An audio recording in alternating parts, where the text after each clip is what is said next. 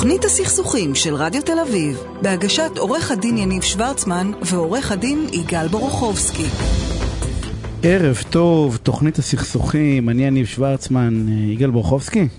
תוכנית הגישורים. הגישורים, הגישורים, אבל אם לא נסתכסך, איך נגשר? אנחנו צריכים ליצור את הסכסוכים, אולי הם נוצרים לבד. תשמע, בפינתנו, אולי הם באים לבד, הסכסוכים. אנחנו- רק מנסים, אתה יודע, לעשות את המקסימום כדי שזה יהיה... כמה שפחות. כמה שפחות. תשמע, אני לפינה משהו קטן וטוב, המילה קטן לא מתאימה פה. בסדר? לא מתאימה כבר הרבה פה. זמן היא לא מתאימה, היא לא נכון? מתאימה הרבה זמן. אה, גם כי, כי, כי, לא, כי, כי מי שעושה את הדברים שאנחנו מביאים לפה זה דברים גדולים וזה לא משנה רגע ההיקף שלהם.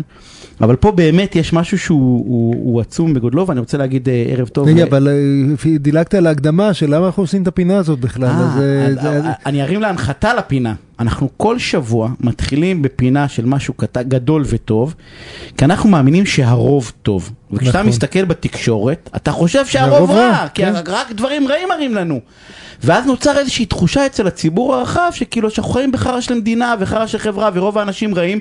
שזה בדיוק ההפך, שזה, ש, ש, ש, 90, אח- 98 אחוז מה, מהפעילות היא פעילות טובה, ואני רוצה להגיד ערב טוב לאיתן צור, מה העניינים? ערב טוב, תשמע, שמי טוב מאוד. 90% מהפעילות פעילות טובה, איתן, מה אתה אומר? יותר, אמרתי 98. שמונה, כן, הורדתי לך אני שמונה. חושב שצריך לתת אה, במה יותר משמעותית ולחבר אה, את המגבר לפעילות אה, הטובה. אז הנה אנחנו עושים את זה. מה, מה, אתה, אתה עושה משהו מאוד מעניין ומקורי, אולי תספר קצת, במקום שאנחנו נגיד. קודם כל תודה על הפרגון וכיף גדול להיות בתוכנית שלכם. אה, בחודש מאי אשתקד, אז הקמנו, אני ומספר שותפים, פורום אה, לחברה משותפת, שבעצם אה, נועד לרשת בין כלל השחקנים שמקדמים חברה משותפת.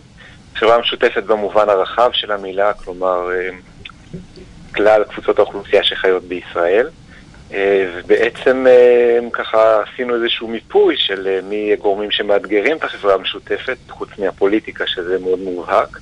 אה, אז גם בתקשורת, אה, ככה שלא פעם רודפת אחרי צהוב ורייטינג וככה איפה שזירת גלדיאטורים. אז אמרנו איך אפשר לייצר איזשהו קונטרה ל- לרוח הזאת, ובעצם אנחנו במהלך של בנייה של קהילה של אנשי תקשורת שתמתן את השיח מתוך אה, השותפות. הכוונה היא לתקשורת מיינסטרים וניו מדיה וכו' וכו'. שבעצם הולך להיות מפגש ראשון, דרך אגב, יגאל, אני רק, רק אגיד לך, אני פגשתי את איתן אה, לפני משהו כמו חודש, ות- קודם כל אני, אני לא יודע ממה אתה מתפרנס, אבל היקף העבודה, אני אגיד את זה ככה, היקף הזמן שאיתן משקיע כדי לנסות לחבר בין כל מיני קהילות מדהים. עכשיו הפגישה, יש פגישה, נכון? ב-26, בואו רגע, אני רוצה רגע שזה היה משהו מאוד קונקרטי, יש פגישה ב-26 לשישי, שמנסה לאגד, אה, אני, אני אקריא פה בזה, אה, נשות ואנשי תקשורת, מנהלי קהילות ודיגיטל, עיתונאים ועיתונאיות, בסדר? שמאגדים. בעצם ארגונים, עמותות, יוזמות אזרחיות ואזרחים המחזיקים במגוון דעות פוליטיות, באמת יש שם ארגונים מכל הקצוות, שהמטרה היא בעצם לעשות את אותו דבר, רק מתון. לגמרי. לא, לא הבנתי, איך, איך עושים את זה? ת, ת, תסביר לי, לא הבנתי. אז אה, אנחנו התחלנו מהתחום אה, בעיקר של חברה אזרחית, עם ארגוני חברה אזרחית, אבל בעצם אה, אנחנו רוצים אה, ככה לעשות את הצעד הבא ואת הקפיצת גדילה גם לאזור של, אה, של התקשורת, ובעצם לפנות לאנשי תקשורת, שזה הדגל שלהם, שהם מבטנים את השיח, ויש הרבה מאוד כאלה.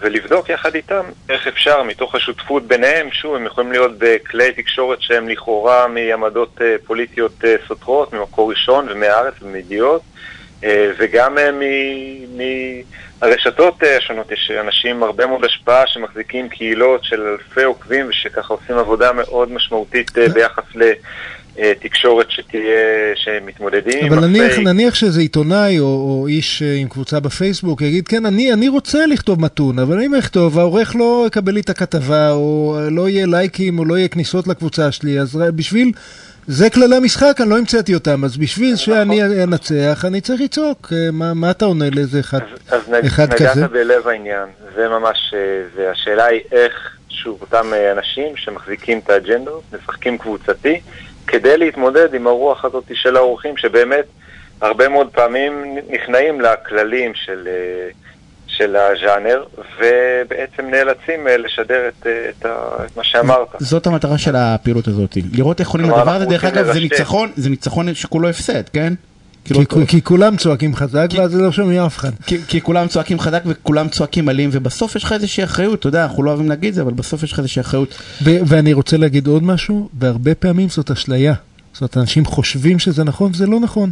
ואני יכול לתת דוגמאות, לא, לא נעשה את זה כאן, אה, אה, יכול לתת דוגמאות לעיתונאים שממש במובהק אה, אומרים דברים מתונים, מתנהלים בצורה מתונה ומצליחים. זה, זה לא גזירת גורל, זה לפעמים נדמה לנו שזה אה, חייב להיות ככה. אנחנו חייבים לסיים אה, איתן, דרך אגב, אתה יצא לי תוך כדי הכנה של הפינה הזאת גם להכיר את ארגון הינם, ואנחנו נדבר עליו, אבל כנראה שבוע הבא, כי הוא עושה פעילות מדהימה. אז איתן צור, תודה רבה על, ה... על הפינה הזאתי. ובהצלחה, תספר לנו איך היה. מה, אה, בוודאי, מה כן. זאת אומרת, אני אם לא היה תוכנית הייתי מגיע, זה פשוט ביום שני, החלטתי לעשות לייב משם. אה, והנה אנחנו אני רק. אגיד ששותפים גם ארגון אה, לתוך המהלך הקונקרטי הזה, ארגון אידאה, ואנשים נהדרים כמו יאיר שלג. אנחנו מניחים שתוך כדי כן, כן. הכנס הם כולם יקשיבו לתוכנית. ברור, כן, ברור, נכון. אנחנו נדבר על זה. איתן, תודה, והנה אנחנו מתחילים. תוכנית הסכסוכים של רדיו תל אביב, בהגשת עורך הדין יניב שוורצמן ועורך הדין יגאל בורוכובסקי. כל מה שאנחנו צריכים בחיים, בעיניי, זה נשמע זה, זה תקשורת מתונה. היינו נמצאים, לדעתי, חברתית ובמקום אחר, אם אה, לא היינו מהדהדים. אני חושב לא- שאני ואתה נותנים אה, דוגמה לתקשורת שזה מתונה. לגמרי, כי גם כשאנחנו כן. מתווכחים דרך אגב, זה תמיד עם חיוך. כאילו מי נכון, שלא רואה זה בפייסבוק, נכון, האמת שזה בעיה. כאילו, גם כשאנחנו מתווכחים אנחנו לא מסכימים כאילו על כלום, זה תמיד יהיה עם חיוך. האמת שאתה צודק. ואין בעיה עם זה דרך אגב, כי מותר, מותר באמת, מה זה מותר? אפשרי לפעמים חובה אפילו לא להסכים, זה בסדר גמור, מותר. אני כשאני רואה, זה רדיו אז צריך לתאר, כשאני רואה את החיוך הממזרי של יניב, אני יודע שהוא הולך לרדת עליי. לא, ודרך אגב אתה מקבל את זה באהבה, כדי שבסוף הכוונות נכון, טובות, גם אם אנחנו נכון, לא מסכימים מה... נכון, וזה זה בעצם מה שחשוב. זה לב העניין, לדעת שכולנו פה באותה- סירה, ואם אנחנו נתבע, נתבע ביחד. יש לנו אורחת איתנו. לגמרי, נכון? רותם פוקס מגשרת המתמחה בגישורים זוגיים משפחתיים ופנים ארגוניים, מנחה אה, סדנאות לניהול קונפליקטים ומנהלת מרכז גישור קהילתי רותם ערב טוב, מה העניינים? ערב טוב, בסדר גמור. יופי, תשמעי, אנחנו הולכים אה, אה, להתחיל, לעסוק בשאלה שהיא שאלה שמעסיקה דרך אגב הרבה מאוד מגשרים, אבל היא מעסיקה, היא, היא מעסיקה בעצם הרבה מאוד מגושרים. והשאלה רגע, רגע, שווה רגע לפני, רגע לפני הפינה ל- אני לדבר... ישר ב- רוצה לעשות ביזנס לא. ולדבר במילה אחת על הבחירת חיים שרותם עשה, כי רותם, אה, את, את מגיעה מההייטק, נכון? נכון. מקריירה די מפוארת, במשרות בכירות בעולם ההייטק, באיזשהו שלב החלט שכסף, כוח, סטטוס, זה לא הדברים החשובים בחיים, את רוצה לעזור לאנשים להגיע להסכמה, נכון. וזה, מי כמוני יודע, אתגר מאוד גדול, להתפרנס מגישורים זה לא, לא טריוויאלי, למה בעצם, מה, השתגעת? מה, מה קרה? קודם כל אני אספר שהלכתי ללמוד גישור כדי uh, להעשיר את עולמי, בעודי עובדת שכירה בהייטק uh, ועושה הרבה מאוד uh, עסקאות ושותפויות עסקיות עם uh, חברות ואנשים. Uh, והלכתי לעולם הגישור מתוך uh, מקום של לשכלל את uh, כלי, כלי המשא ומתן שלי. כי קורס גישור הוא קורס טוב גם אם אתה לא רוצה להיות מגשר, כי זה, זה פשוט נותן כלים לחיים. נכון, זה הופך אותנו להיות מגושרים טובים יותר, לדעת לנהל סכסוכים ולדעת לנהל מערכות יחסים מיטיבות עם אנשים שאנחנו באים אה, איתם במגע. אה, וכן, ולקראת אה, גיל 50 החלטתי שזה הדבר הנכון לעשות.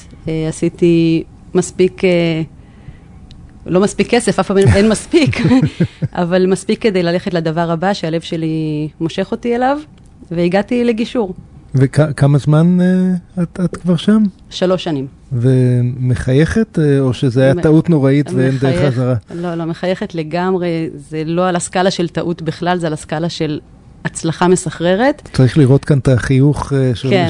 האותנטי של רותם. כן, את בדיוק. אנחנו אה, בלייב. מי שבפייסבוק, אי אפשר, אה, לפספס את החיוך, אז, בסדר, אז יניב, התחלת לשאול על מה אנחנו הולכים לדבר? אנחנו הולכים לדבר האם מגשר צריך להיות עורך דין.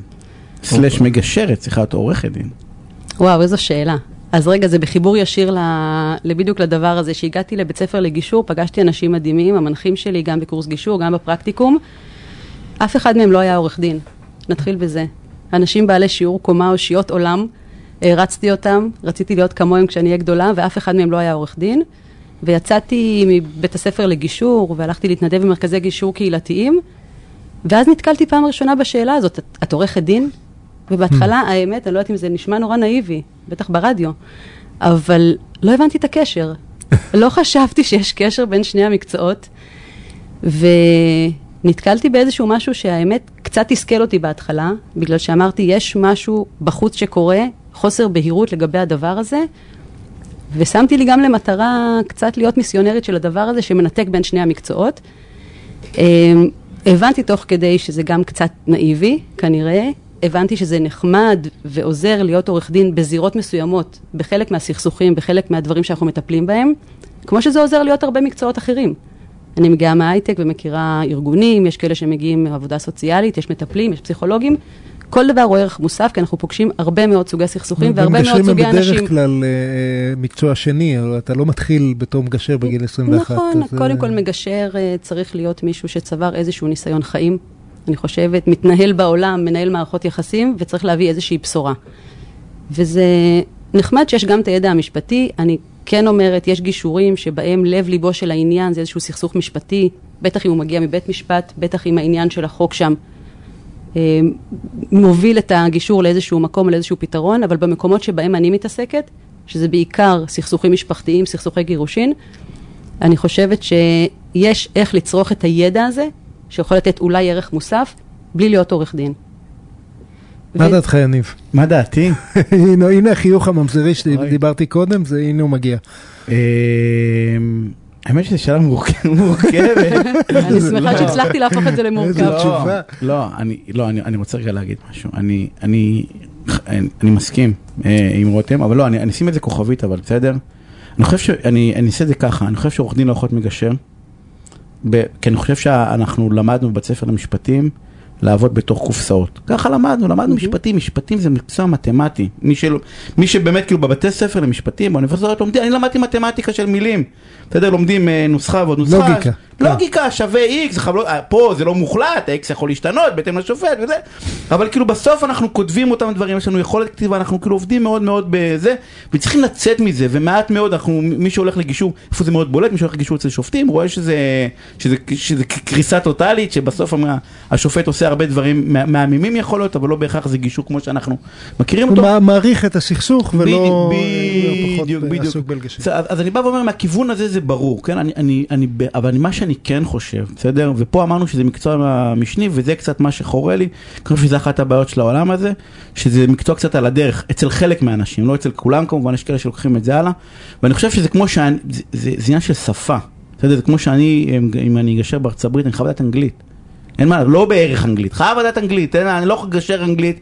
אז אם אני נמצא באיזשהו סכסוך, אני חייב להכיר עקרונות משפט, בסדר? אני חייב להבין איך המשפט עובד, אני חייב להבין מה זה הסכם, כי עכשיו לא צריך לדעת לעשות תואר ראשון במשפטים באוניברסיטה העברית, אבל צריכים לדעת עקרונות, בסדר? למשל בקורס גישור לי זה היה מאוד חסר. בתוך הדבר הזה שאנחנו לומדים, בסוף מערכות יחסים, אבל צריכים להכיר, אז אם מכירים מתוך ניסיון, כי עבדת ב... שמעתי בזה, כן. עבדת עם חוזים ואת מכירה את ה...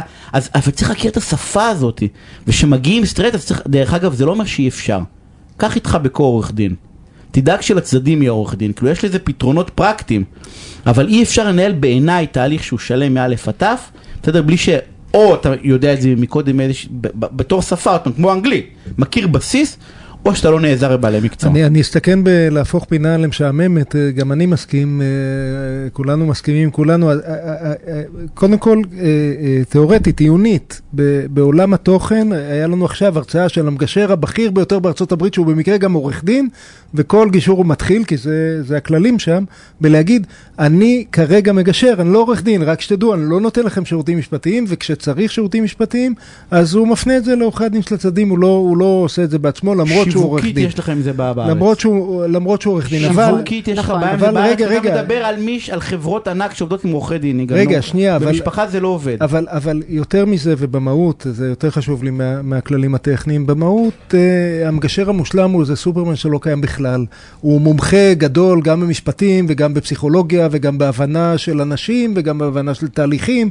הוא בכלל, הוא סופרמן. אז כל אחד מגיע עם נקודות אה, עוצמה מסוימות ונקודות חולשה מסוימות, אבל העיקר הוא בדיוק מה שאמרת, יניב, זה, זה עולה לי בבריאות להסכים איתך, אבל אני, אני אעשה את זה בכל זאת. העיקר הוא שהוא מגשר מומחה, שהוא מגשר מקצועי. הוא לא חשוב מאיזה עולם תוכן הוא הגיע, הוא חייב להיות בעל מקצוע אה, אה, מצוין, מומחה בתחום, בעולם התוכן הזה של הגישור. וגם הוא היה תותח לפני, מדהים, אין, איש, אה, איש המעלה. כשהוא מתחיל, לגשר, הוא בסך הכל מגשר מתחיל, ולאט לאט הוא מתקדם, ובסוף הוא נהיה תותח בתור מגשר, וזה זה מה שאנחנו צריכים לקחת את עולם הגישור uh, כאן בישראל, כדי שהוא לא יהיה, כמו שאמרת, איזה לא. תחביב נכון. על הדרך. אה, אז אה, יגאל, אני חייבת להסכים איתך. אני חושבת שמלאכת... זהו, צריך לסגור את התוכנית כן, הזאת היום, זה לא... בהסכמה כזו. קודם כל, הנה, דרך אנחנו אגב. לשכת עורכי הדין לא מסכימים איתנו, אתה יודע את זה, יגאל, נכון? אני, אני אה, אני בלשכת... רק בא ואומר לך, אני יודע, אנחנו מכירים את בעלי התפקיד. בלשכת עורכי הדין. בלשכת עורכי הדין יש הצהרה ברורה ש... עזוב שאין להם ברירה להתפשר כי יש כוחות אחרים, לשכת עורכי הדין באה ואומרת, מגשר צריך להיות עורך דין. בלשכת עורכי הדין, אני כראש פורום הגישורים הארצי, במשותף, כן, בלשכת עורכי הדין, אמרתי הרבה פעמים בפורום, לאוזני עשרות מאות אנשים, חברים, אנחנו כאן כדי לקדם את המגושרים. לא את המגשרים, ואם המגושרים, הדבר הכי מועיל שיכול להיות להם זה עורך דין מגשר מצוין, ויש הרבה מקרים כאלה. ואם הכי מועיל שפסיכולוג מגשר, עובד סוציאלי מגשר, הייטקיסטית מגשרת, מעולה. אבל הכי חשוב שיהיה מגשר, קודם כל, קודם- שיהיה שמלאכת הגישור מקצועי, מקצועי כמגשר, לא אה, מאיפה הוא שיהיה מגיע. לנו פינת המשך אחר כך, בסדר? לכוכבית. אמרת משהו אחד שלא הסכמתי איתו כי הוא מקטין את מקצוע הגישור, שאתה אומר מגשר צריך להיות סופרמן. כן, אם אני צריך לפנטז על תפקיד המגשר, אז יש תואר ראשון ביישוב סכסוכים, ויש תואר שני כמו בפסיכולוג קליני, אותו דבר, זה אותו מקצוע, אתה בסוף עוסק באנשים בדברים הכי כואבים שלהם, והכי חשובים שלהם. אז הוא סופר צריך להיות uh, סופרמן, הוא צריך לדעת משפטים, והוא צריך לדעת פסיכולוגיה, והוא צריך לדעת טיפול, גם דעתה דרך אגב, שאתה מתעסק במסחר, אין לי ספק, אני מכיר את היכולות הרי, אתה כמו שאמרת, זה מערכות יחסים בסוף, אתה יכול לדעת כן. מחרתיים בנקאות ותובנות ייצוגיות, אבל בסוף אתה צריך לדעת איך לתפוס את אותו אדם מבוגר, לא משנה, או בעל סמכות, ולדעת איך, איך להגיע אליו. אבל הוא גם צריך לעשות משהו משמעותי בחייו לפני שהוא מתחיל לגשר. יש משהו, אני, אני קצת חושש ממישהו שעשר שנים ילמד גישור ואז ילך להיות מגשר. לא, אני, אני, אני חושב שהוא... ופסיכולוג לא? פסיכ... אני לא יודע, יושב לא... פסיכולוג בן 32, מדבר עם מישהו בן 60, לא קרה שום אה, דבר, כן, הוא אבל, אבל, עשה אה, פרקטיקום והוא יודע. אבל מנהל לו, ומנכ"ל לו, ו- חייבים- ונבחר חייבים ציבור לו. לסיים. עוד אבל- משפט אחרון, אבל אתם כל כך נהנים לדבר כן, ביניכם, אבל אה, בכל זאת אה, הזמנתם אותי. משפט אחרון, רותם. כן. אתם עושים את זה התוכנית. קרולינה לא, לא, רותם הבינה את נשפכת כאן הקונספט של מצחוק. התוכנית, מהר מאוד, משפט אתם אחרון. עושים את זה מאוד טוב. אז קודם כל זה נחמד אם מגשר יהיה עורך דין, כמו שאמרנו, אבל יש פה איזושהי טעות רווחת, וזה מה שנפוץ וזה מה שקורה אולי בלשכת עורכי הדין, שהיום עורכי דין חושבים שהם צריכים להיות מגשרים. כדי להשלים את התמונה, ואז יש איזשהו חטא למלאכת הגישור הטהורה, כמו שהצגת אותה, על זה ואני מאוד לדעתי מתחברת שלושתנו לזה. נסכים, שנינו, כן. שלושתנו על אותו אירוע, אה, רותם פוקס, תודה רבה, ובהצלחה בבחירות לארגון המגשרים, נכון, נכון? את תודה רצת רבה. שיהיה בהצלחה. לוועד, אה, כן, אה, בהצלחה כן, רותם. כן. הצלחה גדולה. תודה הפסקת רבה. פרסומות וכבר חוזרים. תוכנית הסכסוכים של רדיו תל אביב, בהגשת עורך הדין יניב שוורצמן ועורך הדין יגאל בורוכובסקי. ואני רוצה להגיד ערב טוב למרינה גלייבמן, מנחה באוניברסיטה הפתוחה לאנגלית ודוקטורנטית בתחום של פילוסופיה של רגשות. מרינה, ערב טוב, מה העניינים? ערב טוב יניב, תודה, מה שלומך? בסדר גמור. שלום. יגאל, תקשיב, הפינה כן. הבאה, נת... נתקלתי בה, ותקשיב, זו סוגיה שהיא סופר מעניינת. היא סופר מעניינת קודם כל, אני אומר ברמה האישית לי, היא עוסקת ברע. אנחנו כל פעם די עם גנדי עוסק במה מה יותר טוב, כאילו באיך, איך, עם מה אפשר לעבוד, למי יש יותר עוצמה, לרוע או לטוב. זאת אומרת, אנחנו כל הזמן מנסים לשכנע שבעצם אנחנו מוציאים את הטוב מאנשים בתהליך הגישור ומאפשרים להם להיכנס, והפעם אתה ש- אומר, לא, שהטוב- לא, שהטוב מנצח, תמיד אומרים הטוב מנצח, והנה נתקלתי בתזה שמה אומרת? שאומרת ההפך, אני מקריא כאן, אני- אם אני זוכר את הזה, למה נשים טובות אוהבות גברים רעים? לתזה, אתה מתכוון תזה, תואר שני תואר שני באוניברסיטה, באוניברסיטת כן? חיפה, אה, נכון? אני לא טועה. נכון מאוד, ועכשיו הולך להיות המשך של זה בדוקטורט. קדימה, איך, הרוע מנצח פה? מרינה, תגידי לי.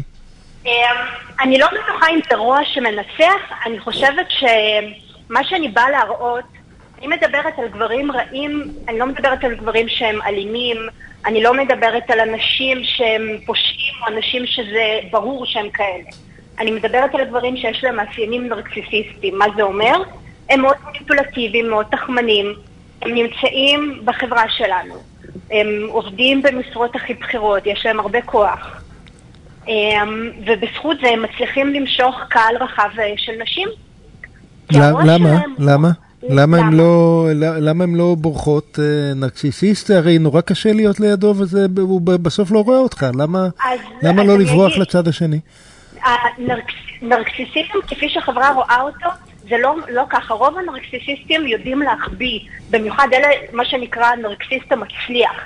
הוא יודע להחביא את הצדדים השליליים שלו. אמ, הוא יודע להיות מניפולטיבי. חוץ מזה יכול להיות עורך דין, מנהל בחברה, רופא, מרצה. מה- זה מה- לא מישהו שאתה רואה את זה בהתחלה. מרינה, אנחנו- שנייה רגע, אנחנו- אני אני רוצה אותך רגע, אנחנו נשנה רגע קו, בסדר? תכף... כדי שישמעו אה, אותך קצת כן, יותר טוב. שטל תתקשר אלייך תכף, אז היא סוגרת ותתקשר תכף. אבל יניב, רגע, אה, בינתיים עד שמרינה עולה, כן. אבל, אבל זה עובד גם על גברים, נכון? יש גברים שממש אוהבים את נשים רעות שמתעללות בהם, אני לא? אכתוב על זה את אה, הפוסט-דוקטורט שלי, אני לא יודע. כאילו, אני רק בא ואומר אותי, זה לא עדים, כולנו מכירים, כאילו, שמענו את השמועה הזאת, בסדר? שאתה שומע, אתה קורא בתוך, ברשתות, שאחרי דייט ראשון אתה צריך להמתין, שלא להיראות נלהב מדי. אבל זה הזוי בעיניי, תקשיב. עצם זה שזה הפך, שיש לזה כאילו, אתה יודע שיש לזה גם נופח אקדמי, בסדר? שיש לזה מחקרים, קראתי, שיש לו... זה הזוי בעיניי. זה למה? כאילו, אני- אני- למה זה הזוי? למה זה הזוי? יאללה, קו, כן, אני, אז אני, את יודעת, למה זה הזוי? אני גם אש- אשלים רגע, מרינה, חזרתי אלינו את הזה. זה הזוי בעיניי, שמישהי באופן מודע ולא מודע, בסדר? היא מודע, בוחרת במשהו שהוא לא טוב.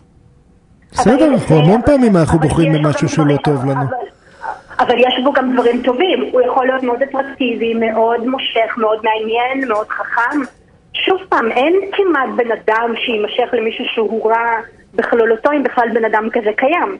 המשיכה היא בדרך כלל לתכונות הטובות, שאדם שהוא נרקסיסיסט יודע מאוד טוב להחביא את התכונות הללו. רגע, אבל כש- שלו- כשלא היית על כן. הקו, שאלנו אה, האם זה רק נשים שנמשכות לגברים רעים, או שיש גם גברים שנמשכים לנשים רעות? אני יודע שכל המינוחים האלה הם פלקטים קצת, אבל זה עניין מגדרי? אמ, אמ, אוקיי, קודם כל זה עניין של מה שאתה חוקר, הרי באקדמיה אתה בוחר שאלת מחקר, ואתה אתה חוקר כמו שאתה יודע. גם גברים נמשכים, יכולים להימשך לנשים רעות, אבל באחוזים הרבה יותר קטנים. כי עוד פעם, הגברים הרעים הללו, יש. להם... מה זה הם? כן? לא, יניב צדק, זה קורה לו פעם בשלוש, ארבע תוכניות, משהו כזה, זה- זה- זה הפעם, כן. אמ, רגע, אבל למה זה, מרינה, למה זה קורה? לא, כאילו, יש יש הסבר לדבר הזה? כאילו, להיות כן. נרקסיסט, להפוך להיות נרקסיסט? להתאמן על זה זה לא- כאילו? אתה לא יכול, גם לא- אם החיים שלך יהיו תלויים בזה. אתה... כן, אתה לא יכול, קודם כל אנשים נרקסיסיסטים זה בדרך כלל משהו שנוצר בילדות המוקדמת, בעקבות מגוון סיבות, כמו פינוק יתר, התעללות זה מקרים קיצוניים, רוב האנשים לא נוצרים ככה. פינוק יתר, אה, פינוק יתר מוביל? יא- מגדלים דור של נרקסיסטים. דור כאילו פסיכי. יאללה. פינוק יתר, פינוק- יתר, אה, על פי פסיכולוגים מסוימים, נחשב לסוג של התעללות. אה, כשאדם מפנק מישהו בצורה יתרה, בנים אתם לא שומעים? ממחר מפסיקים לפנק. הבנים- שלי שומעים את התוכנית, מרינה, אני צריך להגיד להם, די עם הפינוקים.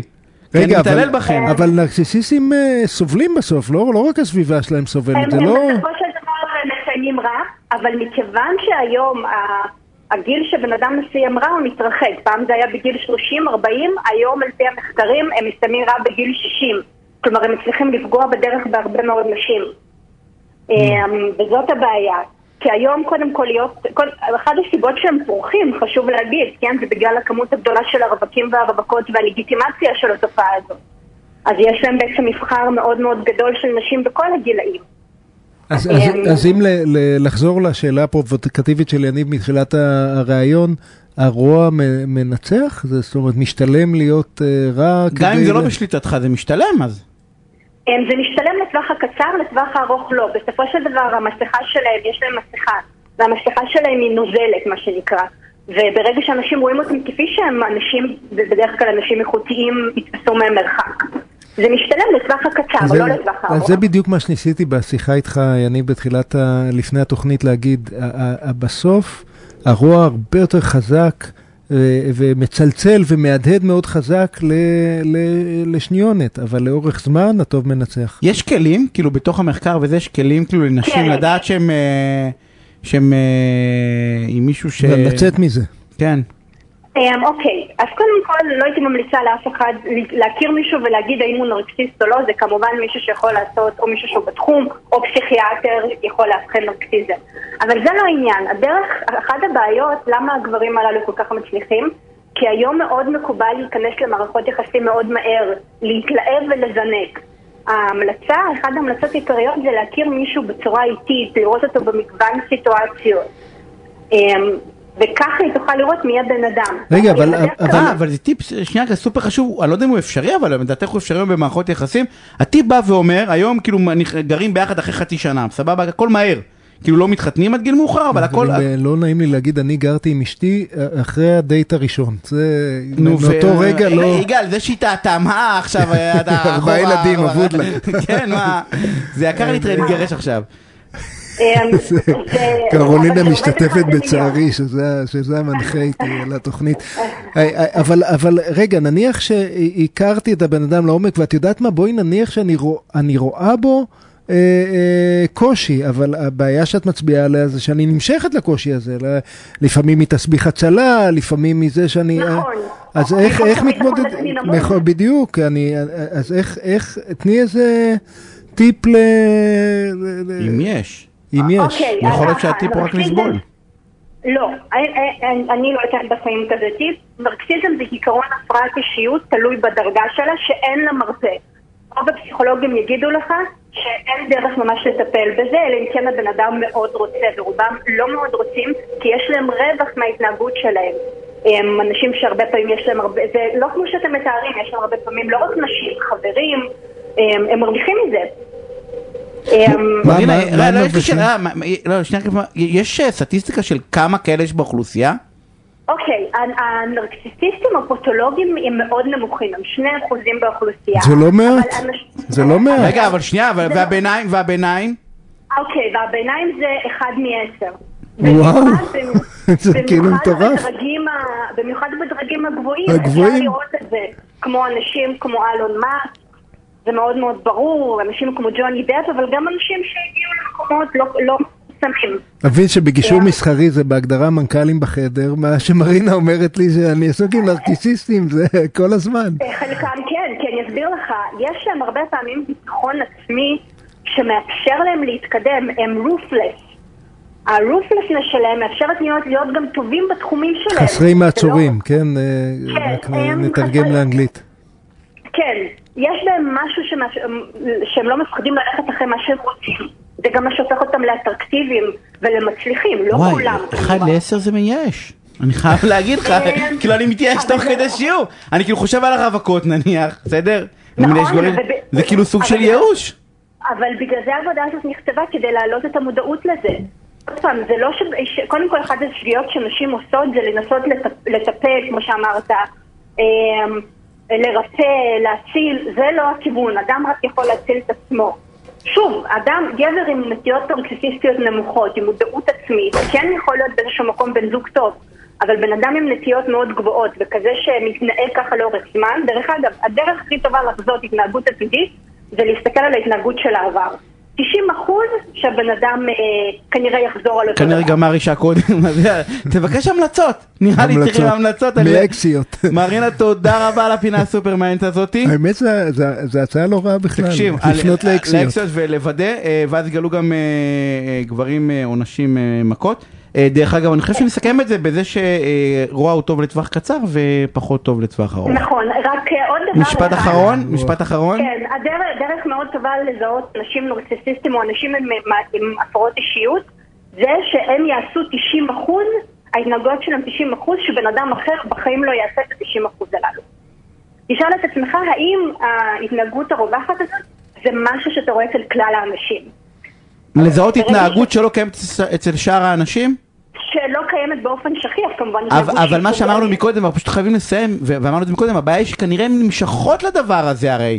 זה אנחנו- בדיוק ה... עד שהן לא... אנחנו חייבים לסיים את כן, הרעיון הזה, אני. הולך ונהיה מדוכא אה, מרינה. לא, זה- כן. תודה רבה על הפינה הזאתי. לא, תודה, ואל אנחנו- תמשיכי, אל תמשיכי את הקו הזה, זה המחקרי, זה מבאס את העולם.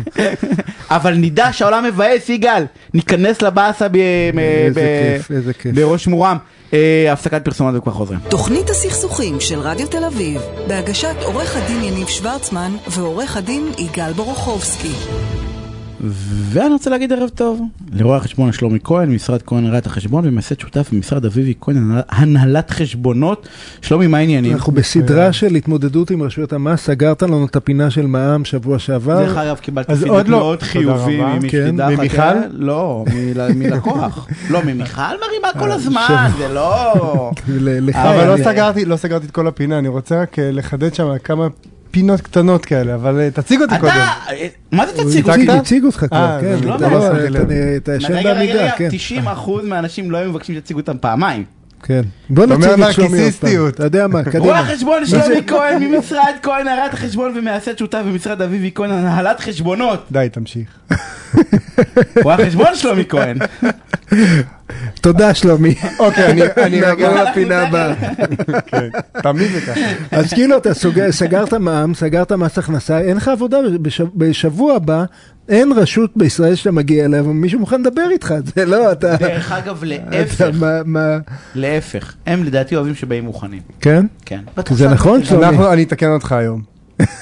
אני הולך לתקן אותך היום. הבטחתי לך. זה נחמד שאתה חושב, נריב על הכל היום. שלומי אומר שזה נחמד. שאתה חושב ככה. שנייה רגע, הוא רוצה לסגור פינה על מע"מ. נכון, סגור חשוב לי מאוד מע"מ. לסגור סגור פינה. על פינה על מע"מ. קדימה, קדימה. דיברנו על זה שמע"מ יכול לבוא לעסק, לבקר אותך, להזמין אותך אליו, לעשות לך ביקורת. כן. לא דיברנו מה הביקורת בדיוק שהוא עושה.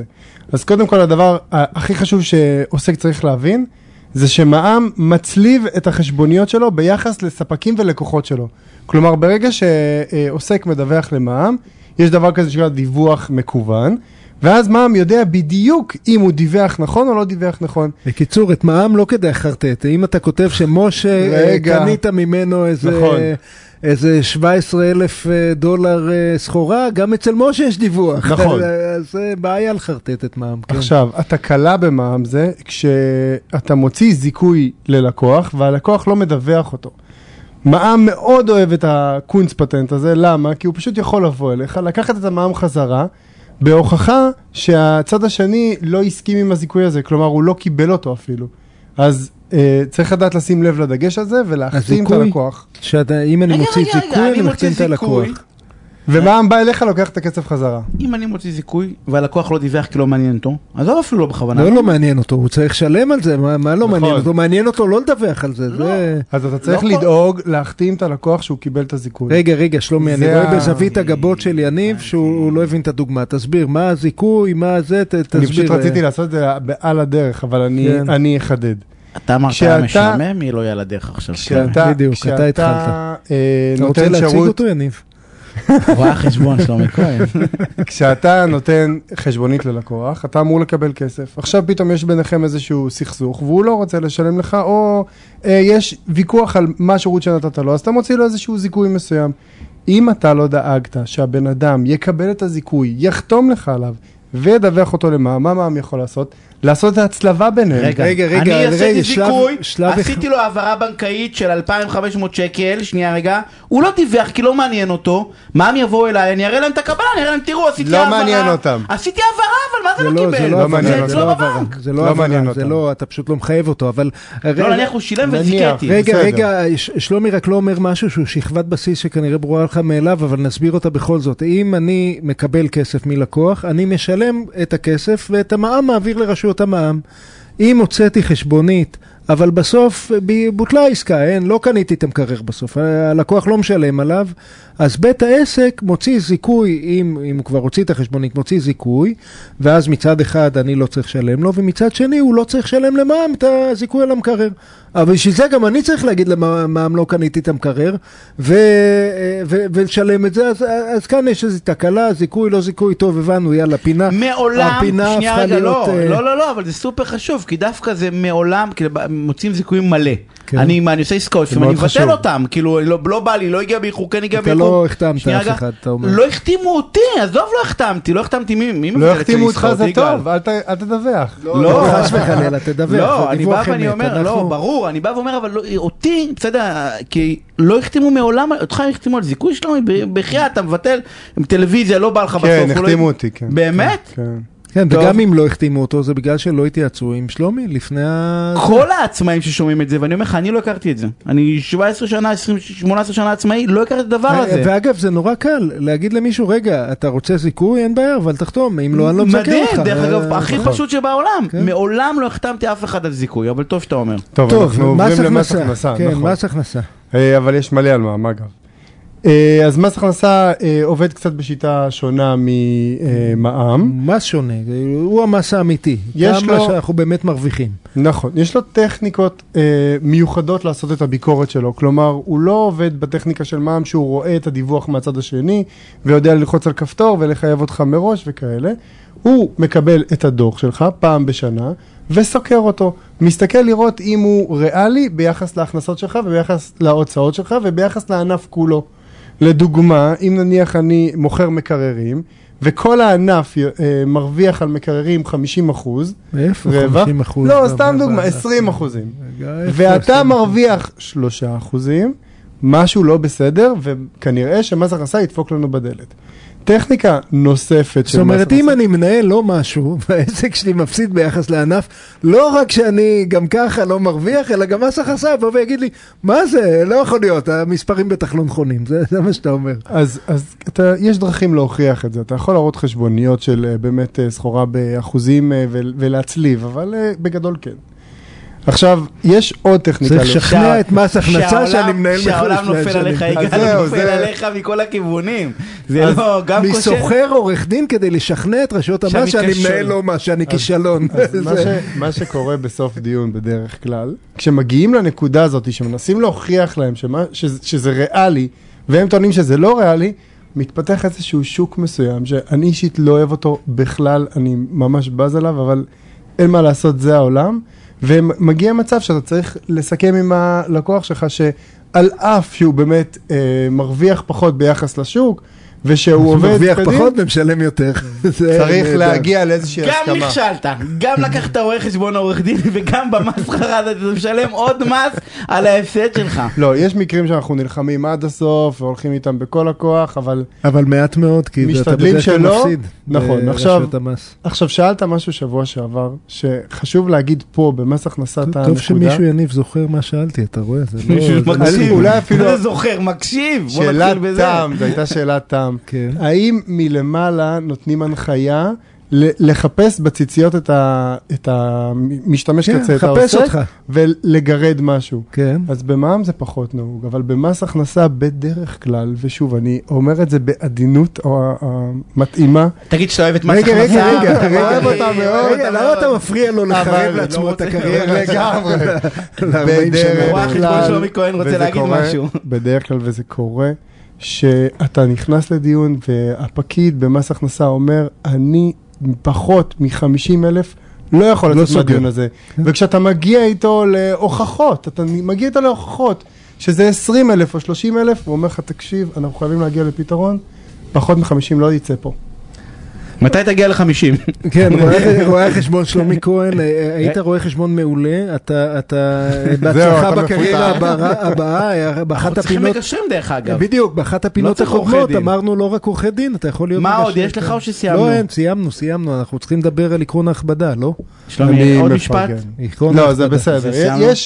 עכשיו יש לי 15 מיליון משפטים, לפינה הבאה, הכל כן. בסדר. איזה בוא, יופי. בוא ת- תציג אותו, לא לא עשינו את זה לסיום? כן, קדימה, רואה תודה חשבון רבה. שלומי כהן, תודה רבה. אה, איפה. איפה האות? איפה יש האות? לנו אות של יאללה, גנדי? כן, יאללה, אות אות, של גנדי. קדי- קדימה. חיי הם המסר שלי. משולחנו של מעטמה גנדי.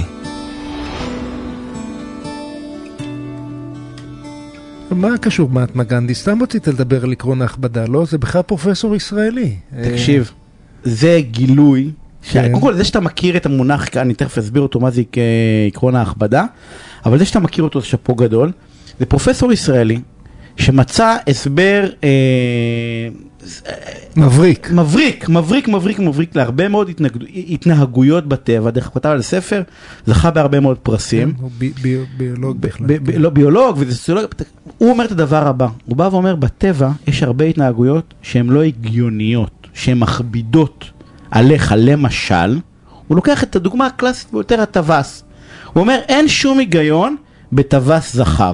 למה אין שום היגיון? בזנב שלו, בזנב שלו. המפואר שלו זה לא מועיל לשום דבר, לא, להפך, זה יותר מה- קל לטרוף אותו, מה תופסים לגמרי- אותו בזנב, הורגים אותו. לגמרי, הוא מגדיל את עצמו, הוא זוהר, הוא יפה, הוא כן, הכל. או, או הקרניים הגדולות של הצבעים, זה מסתבך בעצים, אה, טורפים לא אותם, זה, זה, למה, יש, למה זה יש כל זה? צפרדע שמקרקרת, ככל שהצפרדע מקרקרת חזק יותר, אז היא כאילו נחשבת חזקה יותר, אבל ברגע שהיא מקרקרת חזק יותר, עוד כמה שומעים היא- אותה. היא, היא עוד כמה שומעים אותה, ואוכלים ובאים. לנשנש אותה, ולא רק זה, יש גם את אייל המקפץ, יש תמיד אייל אחד בתוך הזה, שהוא רואה טרף, מה הוא עושה? הוא מתחיל לקפץ במקום, עכשיו אין, בה- אין באירוע הזה שום היגיון, למה? כי הוא גם מתעייף, כי הוא מקפץ, בסדר? וגם הנמר מסתכל וגם עליו. הנמר, הנמר רק מסתכל עליו. רק בכבוד של הנמר עכשיו, מה, הוא מקפץ, אני לא אוכל אותו. והוא גילה, תקשיב, הוא גילה עיקרון מדהים. והוא בא ואומר, הוא קורא לזה עקרון ההכבדה. הוא בא ואומר, בהפוך על הפוך, ככל שאתה מכביד על עצמך, אז קורים שני דברים. אחד, האויבים אומרים, מי זה המטורף הזה שאני אתעסק איתו.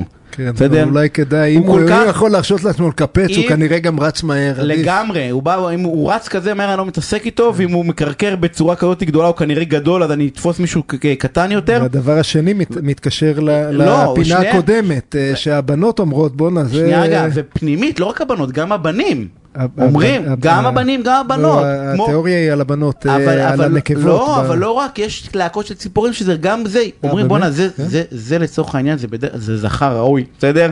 לא מתעסקים איתו. אז, אז יש משהו בדבר הזה שהוא כאילו בהפוך על הפוך. זה שיעור ואני מבריק גיליתי, בביולוגיה. רגע, למה תקשיב, זה קשור ואני לסכסוכים? גיליתי, לא רק שהוא קשור לסכסוכים, אבל הוא קשור ספציפית לגנדי ולחב"ד. אוקיי. ואני גיליתי, כי אני, אני מנסה להסביר כל הזמן, למה גנדי וחב"ד מצליחים. ואני גיליתי בהפוך על הפוך, בסדר? שהם פועלים כמעט באותה השיטה. האמת שאני במתח. תקשיב, אתה תקשיב, אז. אני אסביר לך, אני אסביר לך. גם אה, בעקרון ההכבדה בא ואומר, אני, אני עושה את שלי, בסדר? במקום הכי צנוע, אני, אני לא, לא מפחד, אני בא, אני מספר לך איפה אני עושה את ההפגנות, אני לא מסתתר, בסדר? אתה תחליט אחרי זה לעשות, אני בא ואומר לך, אני הולך לעשות את הפעולה הספציפית הזאתי, אתה אחרי זה תחליט לעשות עם זה מה שאתה רוצה. גנדי בכל מקום שהוא היה, הוא לא היה פוליטיקאי גדול מדי, הוא היה פוליטיקאי מבריק, אבל הוא תמיד היה באופן מאוד מאוד ברור, הוא בא ואמר, אני מכביד על עצמי ברעב למשל. כן, בסדר? אתם מתנהגים לא אני- יפה, אני החלטתי לצום. אני, אני, החלט, אני מכביד על עצמי ב, בסדרת התנהגויות לא הגיונית, בסדר? בתוך הדבר הזה. והצד השני, גם הבריטים וגם ההודים דרך אגב, כי הרי זה, זה עבד על שניהם, בסדר? גם הבריטים וגם ההודים. מדהים שזה עבד על הבריטים. אמ- אה, אמרו, אמרו, יש משפט שאומרים על גנדי, שאתה, שהוא האויב הכי מסוכן, כי אתה יכול לשלוט בגוף שלו, אתה לא יכול לשלוט בנפש שלו. וזה בדיוק עקרון ההכבדה, בסדר? אתה זה יכול... כאילו, אה, רק, רק נתאר את התיאור ההיסטורי, היה אה, נניח עיר עם מהומות, גנדי אמר אני מגיע לשם ומתחיל לצום, אני לא אוכל. ואני עומד לא באמצע, אוכל ואתם יום, יודעים, לא אוכל... ואתם אתם, אה, יודעים, אבל יותר מזה, אתה עושה הפגנה, הוא עשה למשל, הוא עשה הפגנה מאוד מאוד גדולה שנקרא, אה, אה, נקרא זה אה, מסע המלח, המלח, כן. צעדת המלח. הוא לא הסתיר את זה, תמיד מנסים להסתיר איפה הם נפגשים, גנדי מעולם לא הסתיר כלום, הוא תמיד כתב איפה הוא נמצא, מה הוא עושה, הוא תמיד היה גלוי, עכשיו אתה בא ואומר למה להיות גלוי, תסתתר, תתחבא, הרי היו מחתרות ב- בישראל, בזמן עם הבריטים, למחתרות אה, עבד קומסי קומסה, הוא לא.